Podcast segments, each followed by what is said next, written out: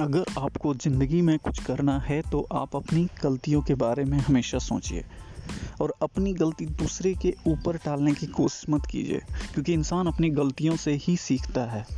अगर आप गलती नहीं करोगे तो आप नहीं सीखोगे। एक बार में चाँद पे कोई नहीं पहुँच गया। उनके लिए उनको कितनी बार मेहनत करनी पड़ी, तब वो सफलता हासिल हुई है। इस दुनिया में आपको दो तरह के लोग मिलेंगे, ज़्यादातर नकारात्मक प्रवृत्ति के लोग मिलेंगे, क्योंकि लोग का ये मानना है कि नहीं यार, ये उनकी एक बिहेवियर बन चुका है लोगों का। आप सपोज़ दैट एक रोड पे आप सिंगिंग कर रहे हैं विदाउट म्यूज़िक आप सिंगिंग कर रहे हैं तो बहुत सारे लोग भले ही वहाँ पे खड़े हों बट आपको देख के हंसेंगे।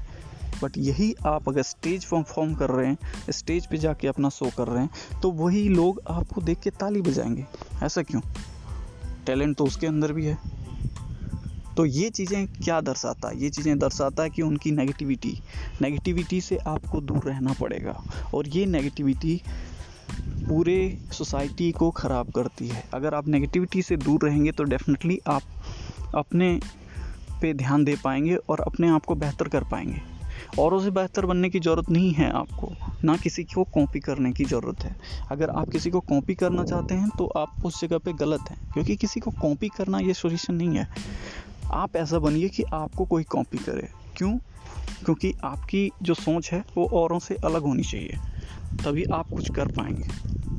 और यही आपको एक दूसरे से अलग बनाता है। ज़िंदगी में हारता कौन नहीं है?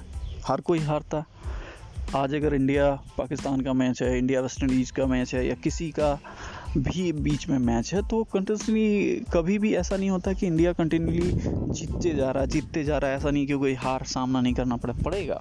होती है कि कोई भी एक कमज़ोर कड़ी जिसकी वजह से इंसान को हार का सामना करना पड़ता है। पर इसके लिए क्या? इसके लिए वो अपने किसी भी तरह से डिमोटिवेशन अगर दिखाएगा तो वहीं पे खेल ख़त्म। और अगर वो मोटिवेट होके पॉजिटिव माइंड से दोबारा उस चीज़ को ट्राई करेगा तो डेफिनेटली वो दूसरे को हरा सकता है और उसके हाथ में फिर विक्ट्री होगी।